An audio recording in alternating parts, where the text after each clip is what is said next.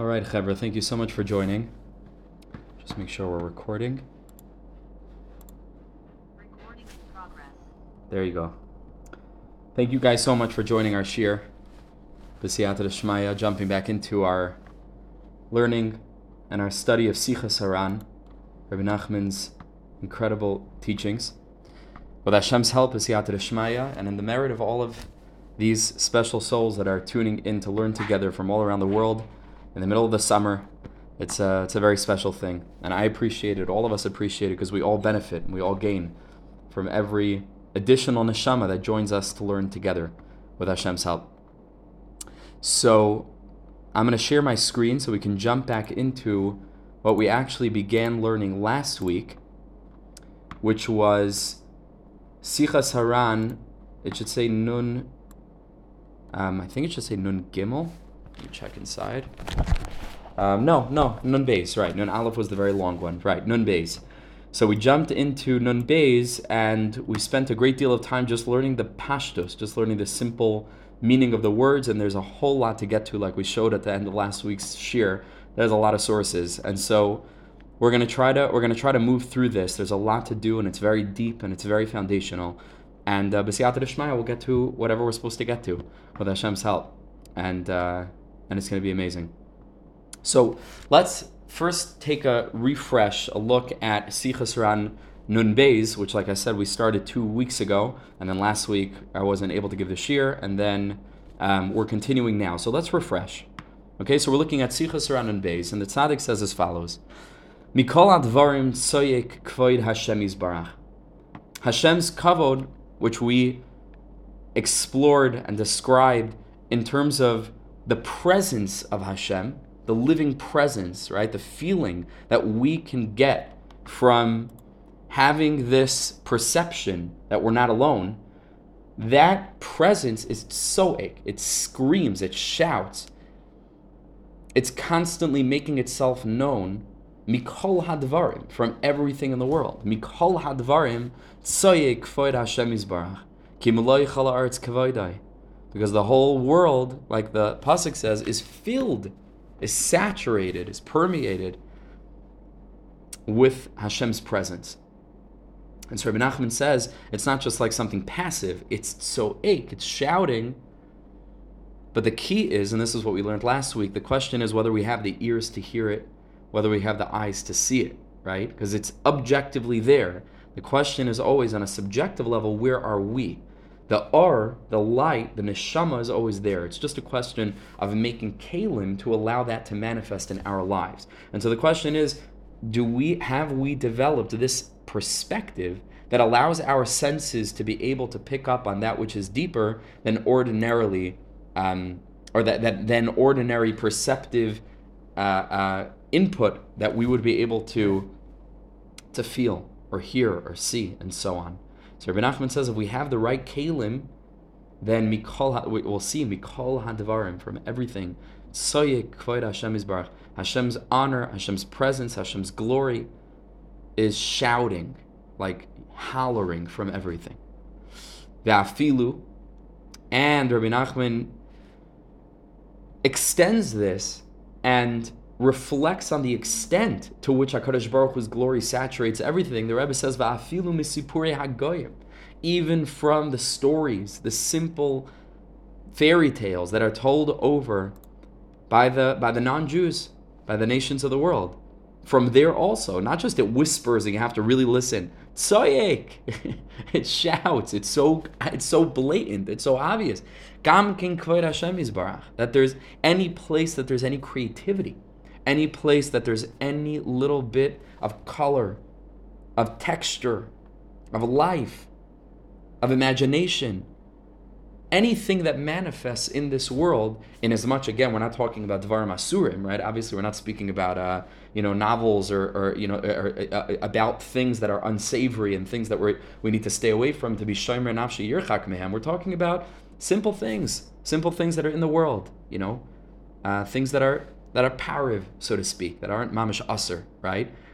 So from those things which are fall under the category of what the Baal Tanya would, would talk about as Klipas Noga, that middle sort of category between those things that are mitzvahs and those things that are mamash averus, but the gray area in between, tzayik, from those stories, the, the, the glory, the presence of Hashem is shouting out from there too, Kameshukasav, as the pasuk says, Sapru bagayim kevaydai, right? Which literally, on a literal level, means, the simple understanding is that let the nations of the world, Sapru bagayim kevaydai, let them tell over his glory.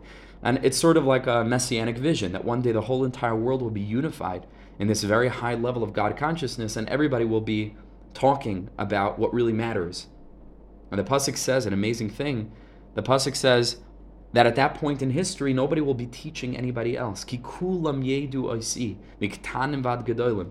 Everyone will just know, everyone in and of their own contemplation, in and of their own receptivity on a spiritual soul level, everybody will attain that incredible level of das. But Rabbi Nachman says that the pasuk means something deeper as well, which is sapru, can mean sipur, like a story, by goyim kevaydai, that even the stories that are told in the circles of those that seem to be outside the boundary of kedusha, there too, sha'afilu b'sipurei hagoyim, even the stories that are concocted by minds that are very far from the Torah, that are very far from contemplating holiness, spirituality, and so on and so forth, there too, if a person has the right ears and the right eyes, not necessarily that we should be looking for Hashem in those places, but in as much as we encounter them, you know, through osmosis and the culture that we live in, whether it's in America or any Western culture, and we or any or any culture for that matter, and things throughout history always seeped in. Yiddishkeit is so good at at inculcating things from the nations of the world, and then, you know, bringing them into into a way of holiness. So if, if you happen to, to see a Disney film, or, you had, or your kid is, you know, watching something or reading something, or, or, or, or just things that you grew up with, look very deeply there. You can find the kavod of Hashem if we have the right eyes and the right ears. Because the glory, the presence of Hashem is calling out to each and every one of us constantly. And it is summoning and hinting to the person, Sheyikrav Elav Yisbarach. Hashem is saying, please, please approach me. Please, don't do me a favor. Meaning, Hashem is not saying, like, do it for me. Don't do me a favor. But for you, for you, meaning for each and every Jew, to be able to live a life of Kirvah Selokim, to be able to live a life of true Yeshavadas, which we'll learn about Be'ez Hashem in the next year. True Emunah, true Yeshavadas, true Bittel. Paradise. Paradise. Hashem is constantly inviting us into Ganeden. Constantly. Constantly inviting us all the time. And we sabotage ourselves, like we spoke so much about last week. And we think that we're Ki'ilu when we like throw up a tefillah, like we're, we're doing Hashem a favor, you know? It's mamish punt faker. It's the opposite. It's the opposite. Hashem is constantly inviting us to live in Ganeden, to live in a world that's shining, to be able to hang around people that are growth-oriented, that are real, to be able to shake off the dust of ego and lowliness and and and hevel havalim hakol hevel, and to be medabik ourselves in the eternal, in the infinite, to be able to use our time properly in this world and to create something beautiful. That's what Torah is. That's what the mitzvahs are. Deracheha darchei noam. The ways of the Torah are sweet. Eitz chayim hi lamachazikim ba. It's mamish filled with life. V'chai behem v'lo shiyamus behem. There's nothing sweeter than this kind of living. You have to do it right. And Hashem is constantly, constantly bringing a person close in His great mercy and in His great love and adoration. Okay, that's step one. And this, that a person sometimes finds that he's incredibly inspired during davening. It could even come suddenly, out of nowhere. A person is going through davening, all of a sudden he's in the bracha of Rifa'enu, Baruch Aleinu, and something happens inside of him. He's not quite sure what. Something amazing happens. And all of a sudden he, he just feels it. So sometimes that can happen. And, and sometimes this is part of what we were speaking about before. Rabbi Nachman's bringing a more, a more a common example, an instance, but it could happen even when you're walking down the street. It could happen at the most random moments, certainly at moments of high intensity, high spirituality moments, under your chuppah, be'ezra Hashem. I bless all of us to be able to find our zivug hagan v'nachan, b'kar of mamish, and be'ita of his mana at the right time, and hafek ratzei me'es Hashem, that HaKadosh Baruch Hu is sending down all of our zivugim to stand under the chuppah. When a person brings a child into the world, right, at that moment, right, there, there are just moments where gates open, gates open. And they could be in moments of great joy. And like we've spoken about, actually, in the context of these shiurim, toward the beginning, they could also be in moments of great and profound darkness, where also somehow a gate opens up. And somehow we realize that it's not only Hashem Nasan, that when I, when I, when we get something in our lives, okay, there we see Hashem manifesting, also Hashem Lakach. That also sometimes when a person loses a loved a loved one, right? Rahman al-Islam, nobody should ever know from such a thing. A person goes through a a, a, a, a, a a tragic experience. Sometimes in that moment also, it's a Pesach, it's a gate that opens. Hashem Lakach. It's, Hashem, it's, somebody took something, It's it's Hashem reaching into our lives, taking taking something we appreciate, whether whether again whether it's a person, whether it's a, a you know something in our a job or, or whatever it is. But some, something negative that we go through can also be a doorway. But Rabbi Nachman uses um, a more common example that mamish during davening, all of a sudden the gates could open in an amazing way, and he finds that he's davening with a cheshek and and a tefillah shkura merutza befiv. He's able to daven properly. So he says, amazing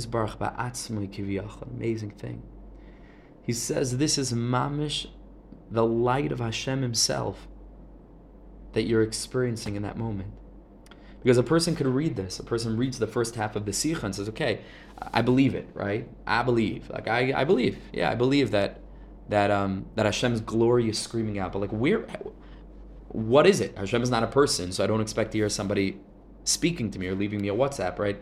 How does he communicate? So Rabbi Nachman says, well, hold on one second.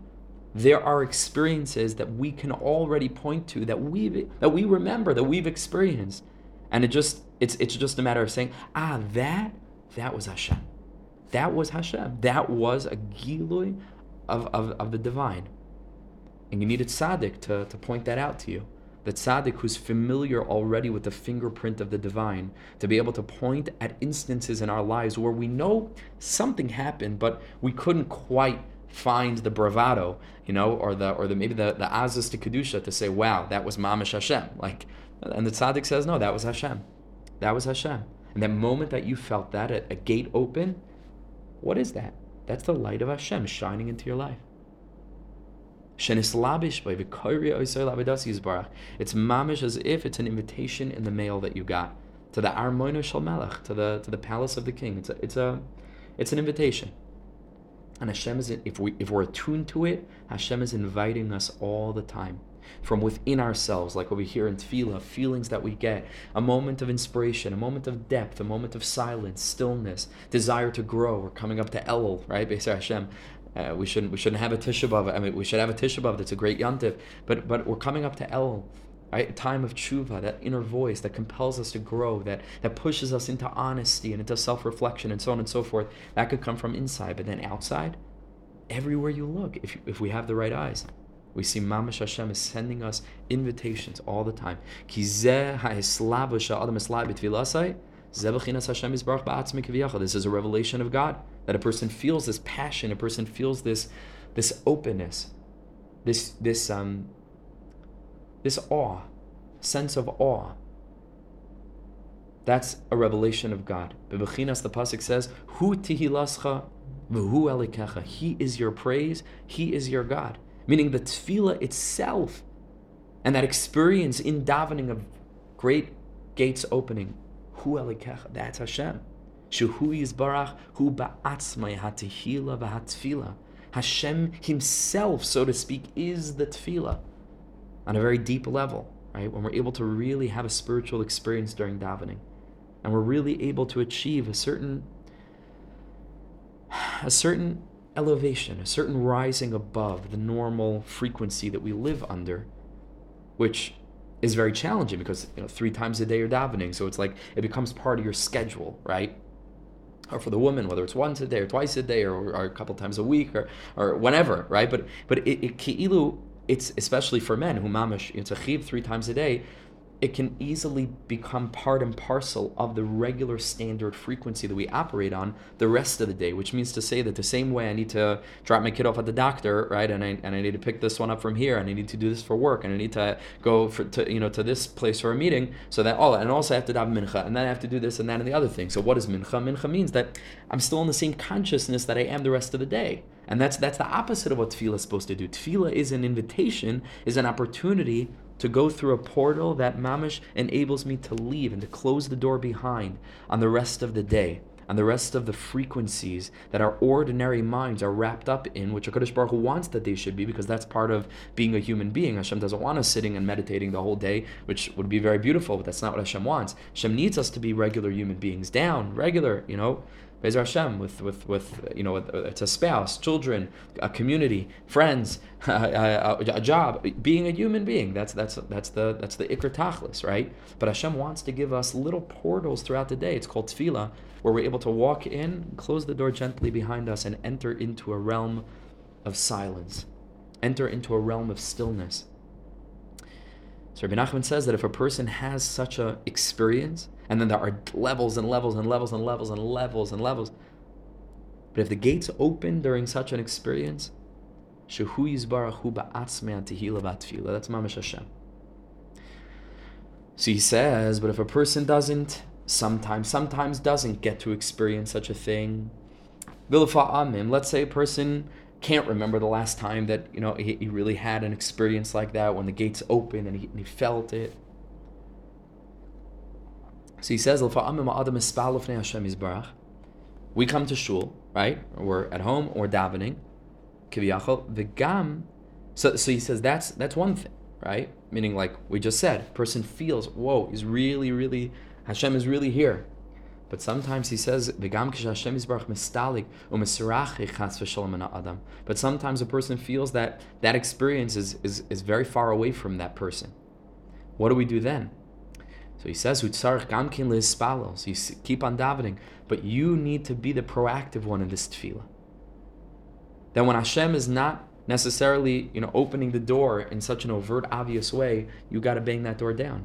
Hashem is far away, good. Throw your tefillah after him.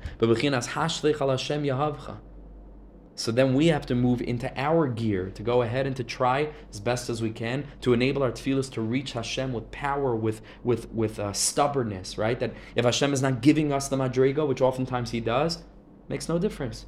We have to be be the ones to go ahead and to and to and to cast our prayers, right? Hashlech al Hashem. It doesn't say place delicately, gently your tefillahs on Hashem, so to speak. You have to throw them, throw them. Throw means connotes that the thing that you are throwing toward is far away. To throw tefillas after Hashem. Don't give up. So there are going to be moments when the gate is, is open. And that's an invitation to walk right into Hashem's embrace. And then when the gates are closed, that's also an invitation. It's an invitation to find the wherewithal within you to throw your prayers after God. Two kinds of invitations, like we said before, Hashem Nasan, Hashem Lakach. Hashem is constantly, constantly attempting to reach us, to contact us. And a person comes to the realization that every experience, whether it's an overtly um, clear spiritual experience or whether it seems that the gates are shut, both of those are unique opportunities. They just require different responses, different attitudes. But at the end of the day, if a person is sensitive, then he realizes, like Rabbi Nachman says this terminology, mikol hadvarim, from everything, the good days and the hard days, the, you know, the sunny days, the cloudy days, a good a, a good tefillah where we're feeling it, and a tefillah where we have no cheshek. Everything, everything, everything's Hashem constantly calling out to us, Yikari Vaisai Barachamim, and bringing us close out of His great mercy and His love and His desire for, not for Him, for us to live the most exalted lives that we can we can possibly live. Redeemed lives. Lives of redemption. Lives of redemption. So let's delve into these ideas just a little bit, opening this sugya. It's very, very deep to, to even talk about any of this and how the physical realm, which seems to cover and conceal Hashem, can actually be seen as the greatest revelation of godliness. We're going to try just step by step to open this sugya using a couple of different teachings from Rabbi Nachman, and uh, we'll see where it takes us. B'siyat HaShemaya. I hope that it takes us to the end, to the end of the sources, but we'll see. Says the Eliger Rebbe Schossi Aganolei Novak Kol Yisrael Amen. In the Kutumran Torah Dalid, which is a lengthy Torah, but this is toward the end. So the Rebbe says, and we're going to learn more. Hopefully, we're going to learn more from this Torah in the in the last note. She says, "Ki Malchus shu b'chinas oisius hadiburim kol ois va'ois melubash ba ritzayin Hashem Yisbarach." Okay, a lot to unpack here. Okay, Malchus. Let's just first translate Ki Malchus, because Malchus, kingship. Shehu b'chinas oisius hadiburim, which is an aspect of letters that are used in speech. Kol ois va'ois, each and every letter, melubash ba, has enclosed within it, ritzayin Hashem Yisbarach, the will of God. We could spend the rest of this year on this one sentence. We'll try to go very quickly here. Malchus is a reference to the sphera of Malchus, to the final of the ten creative steps with which HaKadosh Baruch Hu created and sustains the world and interacts with the world. And on a very, very zoomed out level, without getting into all the particularities and the details, Malchus, generally speaking, is associated with the created world, with the physical world, right? The world that we inhabit, the world that we're living in now, is the level called Malchus. Malchus is a kli, it's a receptacle that receives all the different energies from all the spheres that are coming down into it. It's the ultimate goal, it's the ultimate purpose of the whole creative process. And here we are, and we're surrounded by this realm of Malchus. And Malchus is like the guf, it's like the body, right? In a certain sense, it's the it's the vessel. Just like the physical world is a vessel for all the spiritual energies that are coming down within it, to enliven it. So the Zohar Kadosh tells us that Malchus is connected to the functionality of speech. To the function of speech. Not getting into all the prate pratim now. All the spheres contain within them all of the spheres. So that means that if there's Keser, Chachma, Bina, Chesed, Gvura, Tiferes, Netzach, Hod, Yesod, Malchus, the ten spheres, each and every one of them contain all the ten, right? So Chesed contains within it Keser Shebechesed, Chachma Shebechesed, Gvura Shebechesed, and, and so on and so forth, right? Bina Shebechesed, and all the way down, each of the ten. Now, and each of those ten contain ten. And this is the way it goes, Ein Sof, Ein Tachlis. It gets very, very complicated, as you might imagine, when the spheres themselves align with the four worlds, which align with the four letters of Hashem's name, which align with the four partsufim, which align with the four miluyim of Hashem, and all of and which and, and all of these have within them all of the others ad Ein Sof, right? If the human being is so complex and the human being is only an embodied manifestation of the spheres, then imagine how complex the spiritual realm is. It's it's no less scientific. It's no less uh, it's no less complicated and nuanced and delicate, right? Every atom in the in, in, in, in, in existence, every fiber of our being has a spiritual source. And so, on a, without go, going on to the prate prate pratim, but on a zoomed out level, if the head is Keser, so Keser contains within it all the spheres. And in this scheme, there are different ways of interpreting it, all of the different openings in the mouth correspond to the different spheres that exist within the Keser, within the head, within the skull. In this scheme, Malchus is connected to the mouth, the peh. Why? Very simple. Because if the uh, if Malchus is the ultimate revelation, if Malchus is the final step, is if Malchus is the vessel, the purpose, the tachlis, so then think about what the mouth is vis-a-vis the brain. The brain can think any number of thoughts. I can sit here. Wouldn't be that interesting, right? No, because you can't. You don't know what's going on in my head. But when I speak it out, ah, that's that's an embodied. That's that's a that's a manifested, actualized uh, process. where something began in a hidden place, in a spiritual place, where you can't exactly point to my thought. It, it exists in the realm of spirituality. And then it comes out into the real world in such a way that it exists, it's manifest. Which, of course, is one of the reasons that Hashem created our physical world with Dibor, with Aseres HaDibris, with, with, and that also, but the Asara Ma'amares, the ten utterances with which HaKadosh Baruch Hu created the world, which, of course, correspond to the Aseres HaDibris in a very deep way. Why speech? Because this world is Malchus. This world is the actualized final product. And so HaKadosh Baruch Hu goes through Kibiyachal in a mashal. Hashem doesn't have a mouth. Hashem doesn't have a form. It's just Mishalim. But HaKadosh Baruch Hu, so to speak, goes through the process of speech in the sense that speech takes a thought and then utilizes physical elements like breath, the production of a voice, all the different uh, uh, parts of the mouth to go ahead and enunciate and articulate that thought so that it emerges in an actualized way. And that's why Malchus is connected to Diburim. Says Rabbi Nachman, Malchus, ki ha-Malchus, shehi bechinas oisius ha-Diburim, which is connected to the letters of speech. Kol ois va-ois melubash ba, ritzayin Hashem yizbarach. Each and every one of those letters is a garment for the highest, deepest, most elemental, primordial will of Hashem.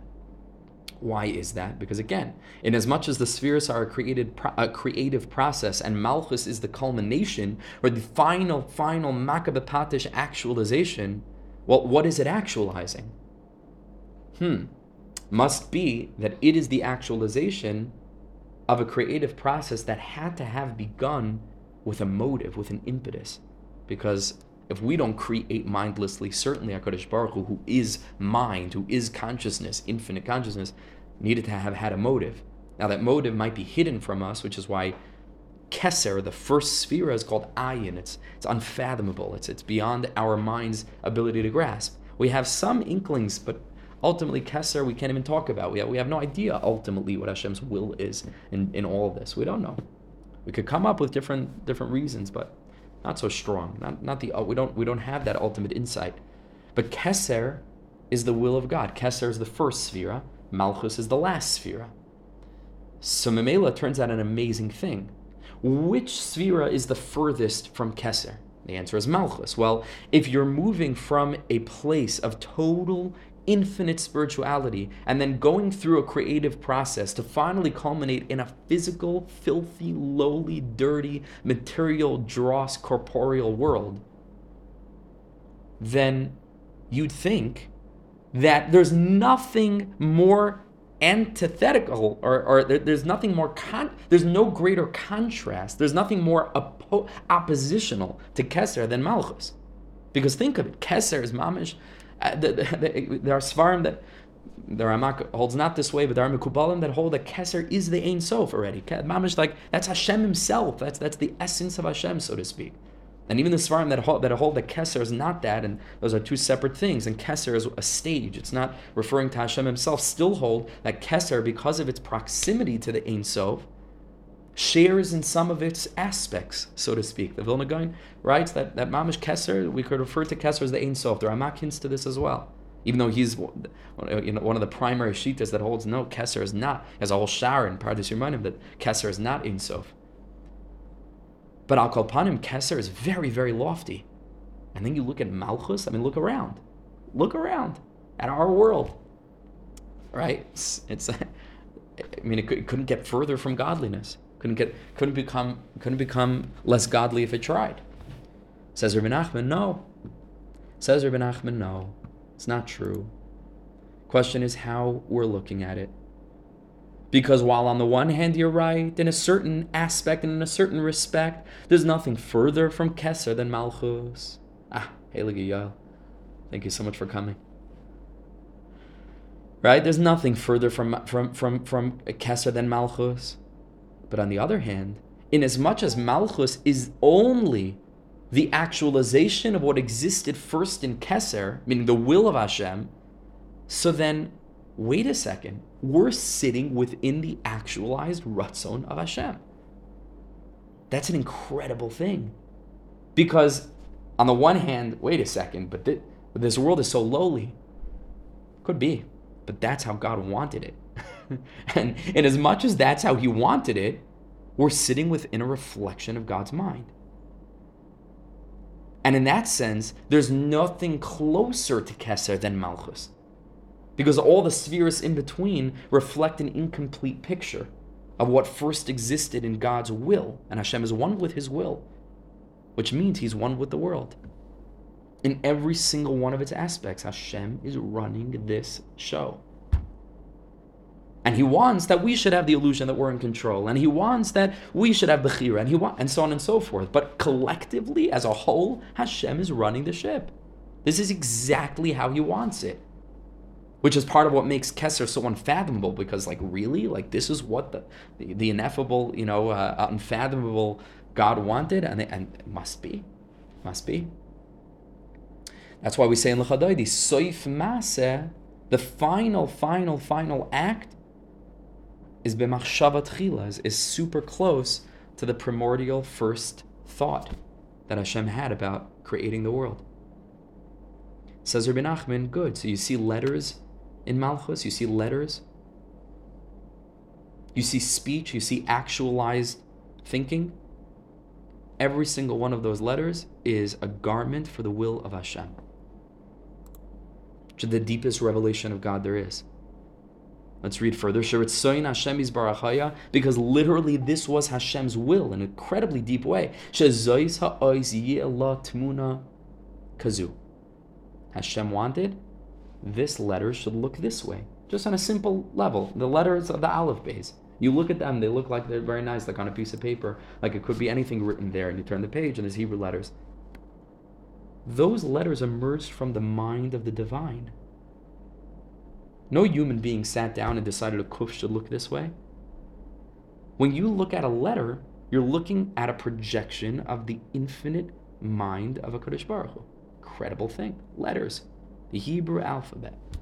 Those letters were the building blocks of everything corporeal, as we know. And Rabbi Nachman brings down from the Mishnah Kodesh and from others that the name of a person in its form contains the, the likeness of the person in some sense. Right? It's, it's, like, it's like a code. Right? But everything is the Aleph Beis. B'dvar Hashem Shamayim Nasu. Hashem created everything. Shahakol Nihiyel, like we make a bracha, b'divarei, with his diburim. And so it all begins with a will that Hashem had for the building blocks. And then ultimately, as they pass through the interface of Malchus, it becomes this world. It becomes all the different energies that come together to form water, fire, air, dust, and so on and so forth. And the combinations between all of those things that manifest in everything that we find around us. It was Hashem's will that this letter should look this way. And the letter Beis shouldn't look like the Gimel, and the Gimel shouldn't look like the Ches. And Hashem planned this all out. Incredible thing. And so we find Hashem's desire, which is manifest and reflected in the different shapes and the forms of the Hebrew letters, which are the building blocks of all of creation. They reveal Hashem's kingship. They reveal Hashem's architecture. And all of these desires that are reflected in a world that we can perceive. That we look around and we see what this world looks like. We just get used to it. It didn't have to look this way. We could have, we could have been born into a, a, a, a completely different uh, atmosphere or environment. We think this is normal. And then the history books tell us it was always like this. And scientists predict it'll always be this way. Whoa, why why are things the way they are? Why do things feel the way they are? Why do they look the way they, that they look? Why do they sound the way that they sound? Why do things smell the way they smell? Didn't have to be this way, but it is this way. Why is it this way? Because Hashem turned himself inside out, Kiviyachol, and it turned and it turned into the world that we see, that we live inside of, Kiviyachol.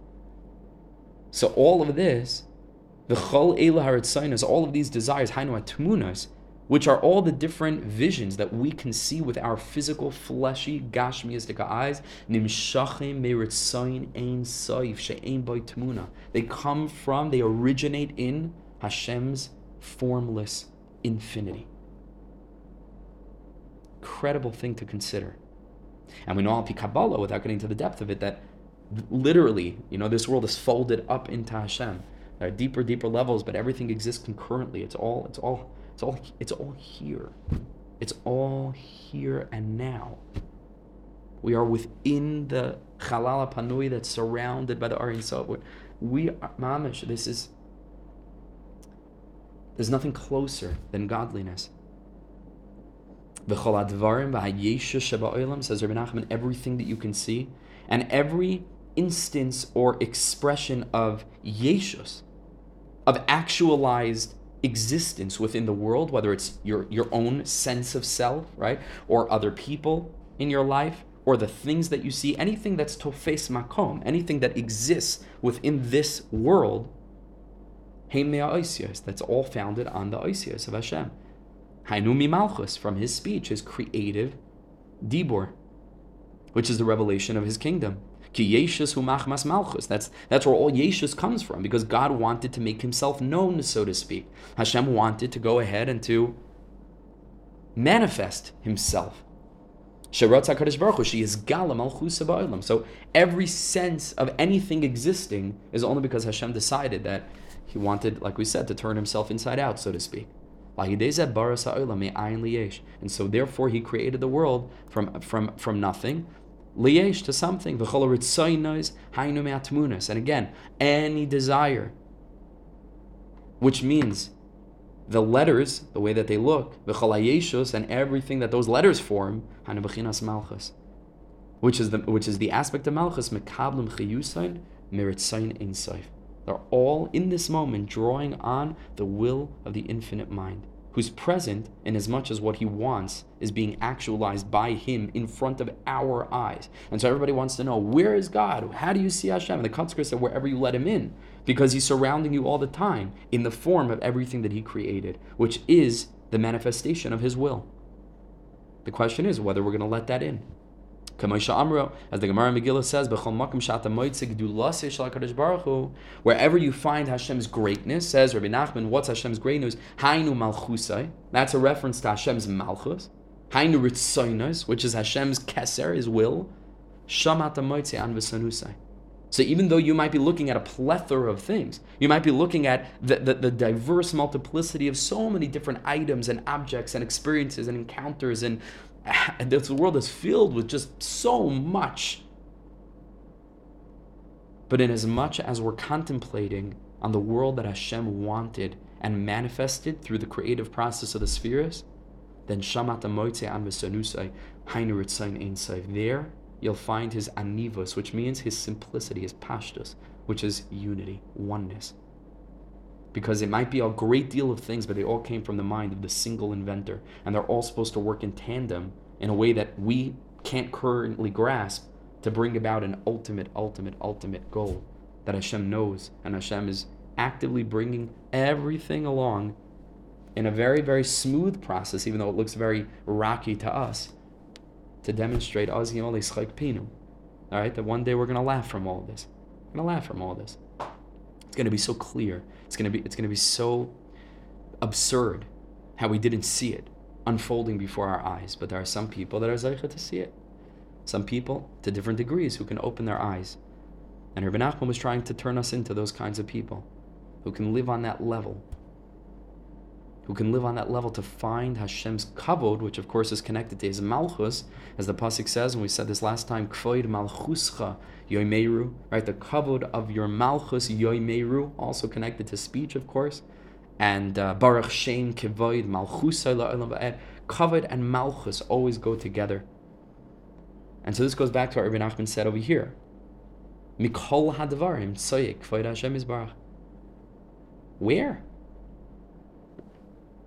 Everything's physical. Everything, every door is closed. No, Hashem is the door. Hashem is the door. You thought that the door was closed. It's not letting you into the spiritual realm. The door itself is, is spiritual. The door itself is a projection of the divine mind. There's nothing closer than Hashem. You're surrounded by, you're swimming in him. You are an embodiment of his ratzon in this moment. As you are. Amazing thing. As you are right now. Doesn't mean, maybe, I know for myself, I have a lot to work on. I, you know, I'm not under the illusion that I'm I'm there. But two things could be true at once. In a chanami, vis-a-vis the future, when I'm in that moichin, got a lot to do. And I have hopefully things that I'm, I'm going to accomplish in my personal life and learning and, and, and, and different things that I want to do. But that doesn't take away from the moach of the now, which means in this moment, if everything were to just freeze frame, everything's going according to plan. Everything's going exactly according to plan. You are a reflection of the Ratzon of HaKadosh Baruch Hu. And all the while that we try to fight against it, there's a little bit of a, of a lack of emunah there. And there's a little bit of non-acceptance. And a Jew has to do both. We have to, of course, not accept, because we have to fix the world, and we have to do so much, and we, we can't be complacent, and we can't just sit tight and just let things happen. But underlying all of that needs to be the awareness that after all of our efforts, tachlis, end of the day, Hashem's in control, not me. That's why the Mishnah says, Lo yalecha hamlacha ligmar. You don't have to do everything, but you're not either allowed li batel mimena, to just sit and do nothing. So it's always this balance Rabbi Nachman refers to as ratzay v'shoiv. On the one hand, ratzay, got to accomplish. On the other hand, shoiv. What's shoiv? Rabbi Nachman says, in Taira Vav, v'atziyah sha'ol, David HaMelech said, when I sink down into the depth of, of even hell, right, even things that look so dark and things that look so broken and things that look so backward, Hineka. Three remarkable letters. And when you put them together, spell one, I think one of the most gorgeous, glorious words I ever heard. Hineka, you are here. Already. You're here. Then there's the level of ratzai, which is im esak shamayim shamata. Okay, we got to go. We got to travel. We got to accomplish. We got to. But these two things need to be a dance. And when we feel like we're losing it, and we feel like we, we're, because we're so bent on improving the world, then we reflect back on the state of the world vis-a-vis our ideal, or the ideals of the psukim that we're learning, or the neviim, or the or aleinu l'shabeach l'sakin olam malchus shaka, and then you open the news and you're like, what's going on here? Remember. Shift back into shoiv mode. Everything's going according to plan. It's very deep. Mikol hadvarim tzoyik kvod Hashem yisbarach. Hashem is indeed here and there and everywhere. It's true. Up, up, down, down, v'chule. Okay, the second source, Likutei Maharan Lamed Gimel. V'tzarich ladas, Rabbi Nachman says over here, Shem Eloi chala artz kavoidai, that the whole entire earth is saturated with His glory, like we've learned, with His presence. V'leis asar panim inei. There's no place vacant of Him. No place vacant. None. There can't be. He's the Mekayma Shel Olam. If anything exists, it exists within Him. And not just within Him, meaning He's the container. He's the Hechatimtza. He's the premise. He's actively bringing it into being. For reasons that HaKadosh Baruch Hu has. Certain things for us to choose to engage in, certain things for us to choose to stay away from. But in as much as it exists, it's filled with Hashem's presence. Les asar panimine. There's no place that can be devoid of Him. Because if it was devoid of Him, it's not a place. It's it's not loyal, it's it doesn't it's not part of the Mekoyim Shel Olam. The Umemali Kol Almin V'Soiviv Kol Almin. Hashem fills all the worlds and surrounds all the worlds. And therefore, even if a person is, for one reason or another, spending his whole day working with non-Jews, the whole day, which doesn't mean it's not like non-Jews themselves, they're Hasidim, they're very wonderful uh, you know, non-Jews, but it means working surrounded by, by a lower level of, of culture, sensitivity, or, or exposure to things that otherwise he wouldn't have exposure to, and so on and so forth. And mamish the whole day, from nine to five, right? Or sometimes even later than that. It's just surrounded by just not an ideal environment. Lo yachal hisnatzel. Says Rabbi Nachman, I don't want to hear any excuses from such a person. V'lo yomar, saying, ah, how could I serve Hashem in such a situation? It's obvious, v'gashmish and noifel tamid alav. All the time I'm dealing with uh, with, with physicality and and and just things that I'm exposed to and things that I see and things that I hear and just the atmosphere. Shanaifel Tamid Alav, that he's constantly experiencing, because that's his setting, that's where he spends his time. Says the Rebbe, no. can't. Can't use that as an excuse. Because Chazal already revealed to us that in every physical place and in every little tiny inch of this world, in every single facet of the human experience, every single minute that contains any possible action or thought or word or experience or circumstance, everything, and even in the conversations of the non-Jews, you cannot claim, well, what can I do? I don't have access to a shul. I don't have access to a base medrash. Who told you that God is lo- If you have a perception like that, you're the one locking God into shul and locking him into the base medrash. It's a, it's, Chazal were lamenting the fact that because of the Churban, after the destruction of the Beis HaMikdash, people people trumpet that as if like it's an exciting thing. Like, oh, Chazal say, Hashem can only be found in Halacha. Chazal were lamenting. That was a, that was a, that was a, that, unbelievable. It's, it's a whole different way. That was an effect of the destruction of the Beis HaMikdash, that Hashem went into Galus. Where did he go? We locked him into Halacha. As if that's the only place where God could be found. That's the b'diavad. That's, that's not a lichatchila. That's not how Hashem wants it. And as we get closer to Mashiach, it's up to you and me to redeem Hashem. To redeem him from the shul. To redeem him from the Beis Medrash. Avada, to engage with him there, because that's where our chiyuvim are. And that's part of Hashem's master plan, that we should be involved in birurim through halacha. That a question. But it's up to you and me as we get closer to Mashiach, al pi the derech of Hashem Tev, to enable Hashem to be found within everything, everything. That's part of the tikkun. Yachal limtza behem elikus. You can see it as a chance to encounter God. Ki beloy elikusai, because if there wasn't any godliness there, ein lahem shum chiyuv v'kiyum klal, wouldn't exist. Those people, their conversations, would not exist. B'chlal. Look deeper. Kama shekasa, the pasuk says, "Va'ata mechayeh es kulam." Right? Va'ata mechayeh es kulam means Hashem, you alone are are are keeping the whole world going. And so, in as much as there's chayim in a certain place, there's there's the elikim chayim there. Kibeloy elikusai, right? Like we said. Lava'a. So the problem is lavat shachis v'elikus hazeh sham b'tzimtzum gadol v'miyat. Problem is is that it's so so so constricted, and it's so enclosed within many many many different layers of garments that prevent us from easily seeing it. Unlike a shul or a beis medrash, right, or an overtly holy place, or around tzaddikim and on Shabbos or Yom Tov, where there you could just feel it. You're surrounded by it. In these places, there's garments. But that doesn't mean it's not there. Like the famous mashal from the Baal Tanya. The Baal Tanya says, there's no difference. Is there any difference if you're hugging a king when he's wearing five winter coats than when he's wearing his undershirt?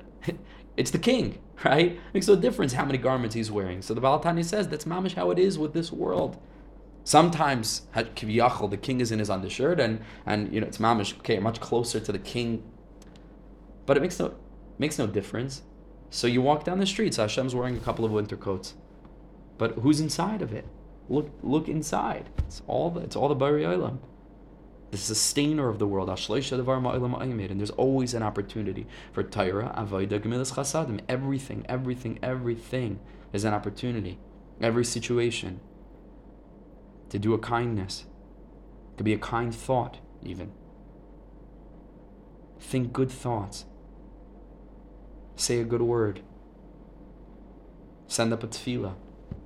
A word of Torah. Not like the shul or the or or the the shtibel, the world, the streets, the gas, the office, relationships. So he says it's there, but it's in it's simsim gadol of a miyut. It's just enough to keep it going, and not more. Because we know that a Kodesh Baruch Hu constricted himself in many, many, many, many, many, many different constrictions. And there are different places that are holier places and places that are less holy. But that just means, again, that there are places where it's easier to connect and places that it's harder to connect. But it's not, here's the place where God is, and that's the place where God isn't. There's no such thing. There is no such thing. Let's go to the next line, right? Where Hashem constricted himself from that first thought, which was the Ratzon of Hashem, Keser, all the way down to the deepest, deepest, deepest core of the earth, the physical earth that we're standing on. But if you're able to see the earth, the letters, as a reflection of what existed in Keser, then you can find Hashem there too. Sheshamadar Klipas, even though there's a lot of a lot of distraction and a lot of difficulty and challenge, and it's very hard. It's very, very hard to stay focused with this consciousness. Very hard. Extremely hard. And the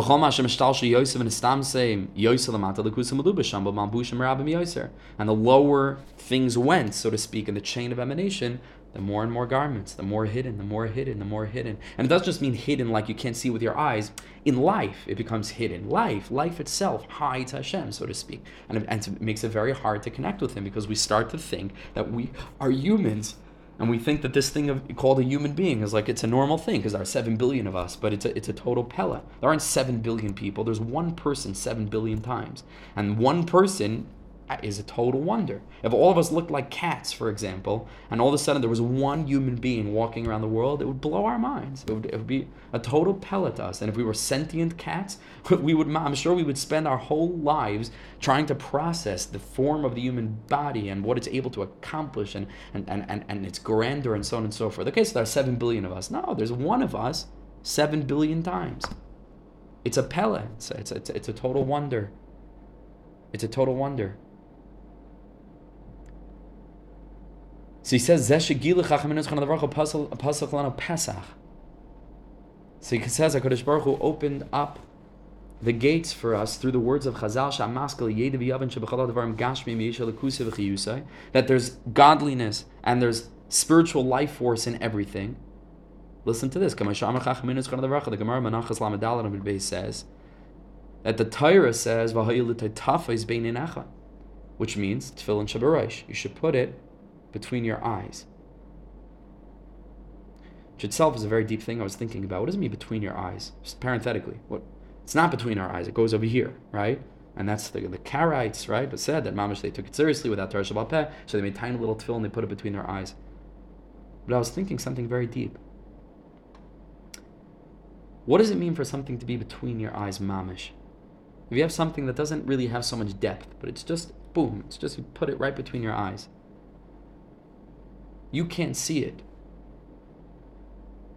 but it's it's as close to you as anything will be, right? It's it's on your it's on you.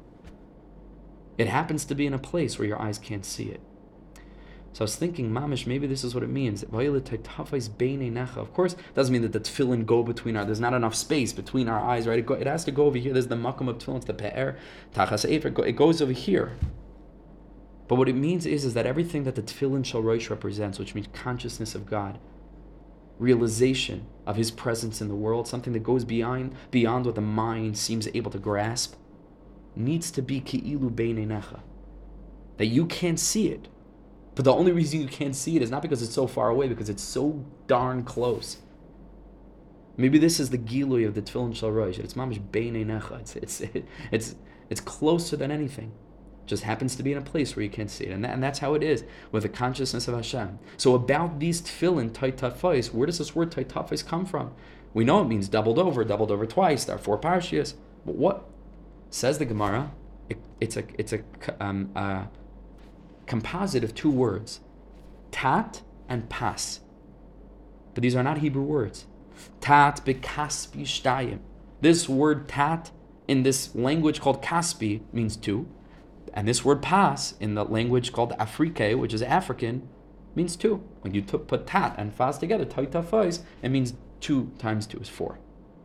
Loidia, what are Chazal intimating to us? That there's a word in the Torah that's not bechalal, not Hebrew. That's a conjugation of two words from the from the from the languages of the non-Jews, which means that there must be latent kedusha in the languages of the non-Jews if we're able to go ahead and to utilize their language and put it together in a word in the Torah.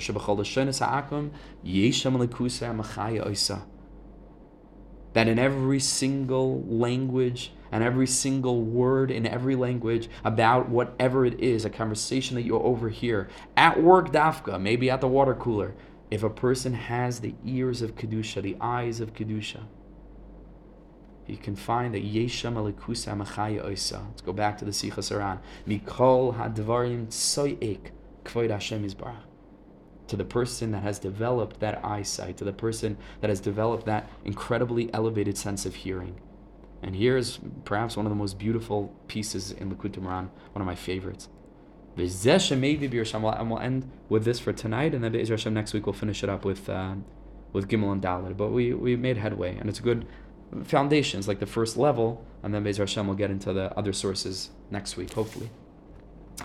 But let's finish off. This is Pshat in the Yerushalmi and Tainus. Rabbi Nachman says that the Gemara tells us that if a person should approach you and ask, where is your God? What should you answer him? What do you think we should answer him? Right? You'd probably answer him in the Torah, or in the Shul, or in the Beis Medrash, or in the mitzvah, in the Tefillin, right? No. Taimar lo, you should tell him, Bikrach Gadol Sheberoimi, in the in the greatest metropolis in Rome, in the lowliest, filthiest, dirtiest place. Shenamar, it's a pasuk. Eli Kairei Meseir. Hashem calls to me Meseir. From where? From Seir. Seir is connected to Esav, Har Seir, Edom, Rome. Bikrach Gadol Sheberoimi. Amazing thing.